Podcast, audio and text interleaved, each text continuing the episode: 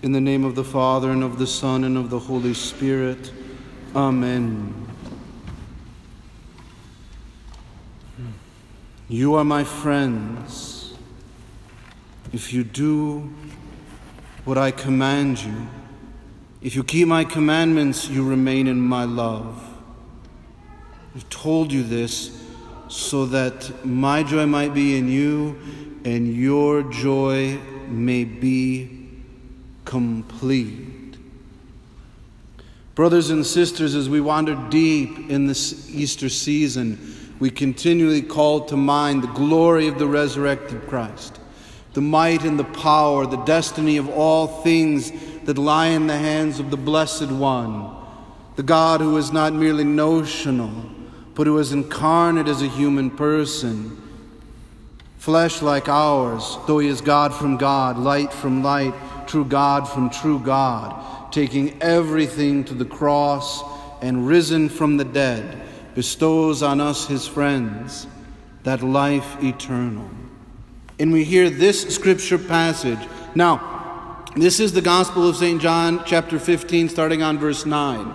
This is Jesus Christ speaking to the twelve immediately after the Last Supper.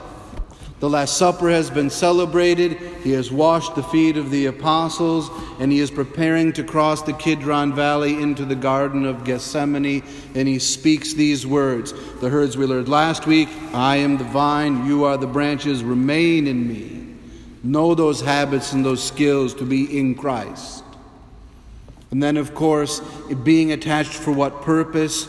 To be friends in love. How? Obedience to the commands, the gospel commands of Christ, which will bind all of humanity in love with the person of Jesus Christ, which makes it possible to love one another. Here's a great example. You can get a bunch of people together who don't care one whit about each other at all, except for they all play whatever baseball Aaron Rodgers and Jordy Nelson had no idea who the other one was. They become bestest buddies. Why? Because they are in obedience to the commands of the sport of football and on this particular team. Again, th- those things are simple icons for a deeper, much more broad love that ability to love one another, which have you ever tried loving another person? It's a great amount of work. That, that, that's why the command, and these are the people that we, we kind of like, all right? Or at least have deep bonds to, all right? This is my family, my blood, the person who lives next to me, or whatever it is. And so now, this universal command this I command you love one another. Why this command? That joy might be full, and to simply embrace that. I know I must conform my life to Christ so that my joy might be full.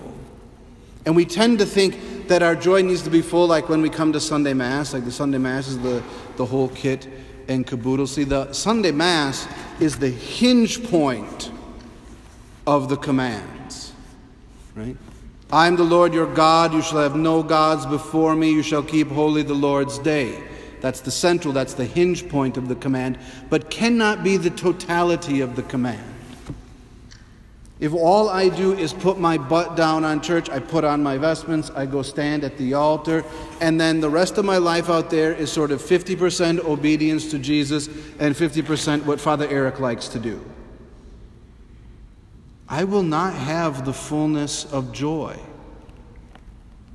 Instead, I'll become a crotchety priest who, you know, gets together with his buddies and say, "Oh, I don't like the way this person dresses. Not enough people sing in church. All right, this lady gave me a hard time after mass. That's not how any of my friends talk. You get the idea, though. All right." Yeah, my joy won't be full because I'll just be my preferences, what I like and don't like. I'll miss the plenitude, the fullness of grace, right? Why didn't the choir sing faster or slower or whatever? You know, and, and, and it goes. And again, that same thing might happen in our own lives. So I must bind myself to a life of prayer, bind myself to a life of sacrifice, bind myself to a life of repentance, because sometimes I fail. Again, maybe you never do. I don't know, you're perfect. Great. Or maybe you do.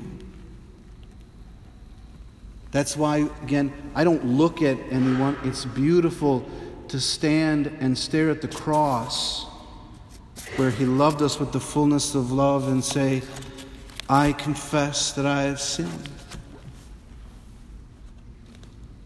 I get less joy from sitting in the confessional and hearing confessions than I do kneeling in the confessional and making my confession.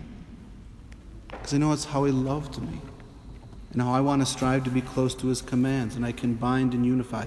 So as we celebrate the Methodist, strive to all do, all right, examine our conscience as well. This is the glory of the resurrected Christ. It's not that we're bad, it's that we're called to this totality of love. We can't sell short, we can't make it small. He is the immense and the divine God.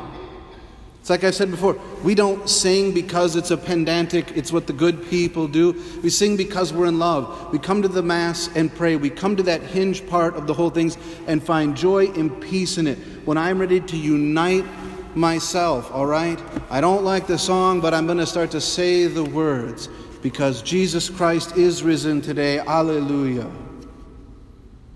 Sons of men and angels say, Alleluia. I confess. Glory to God in the highest, and peace to his people on earth. Our Father who art in heaven, and with your Spirit. And goes, this beautiful love that is bound when the soul makes the resolution to obey the commandments.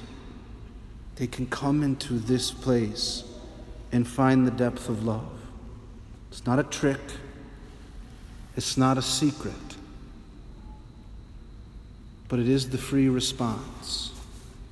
Put your butt down in that pew will only really matter if you lay your heart down out there. Same for me. I can get dressed up and preach eight jillion sermons. It will matter little if I don't put my heart down in obedience to the one who first loved me. So that when you and I come here, we can know that love. In the name of the Father, and of the Son, and of the Holy Spirit. Amen.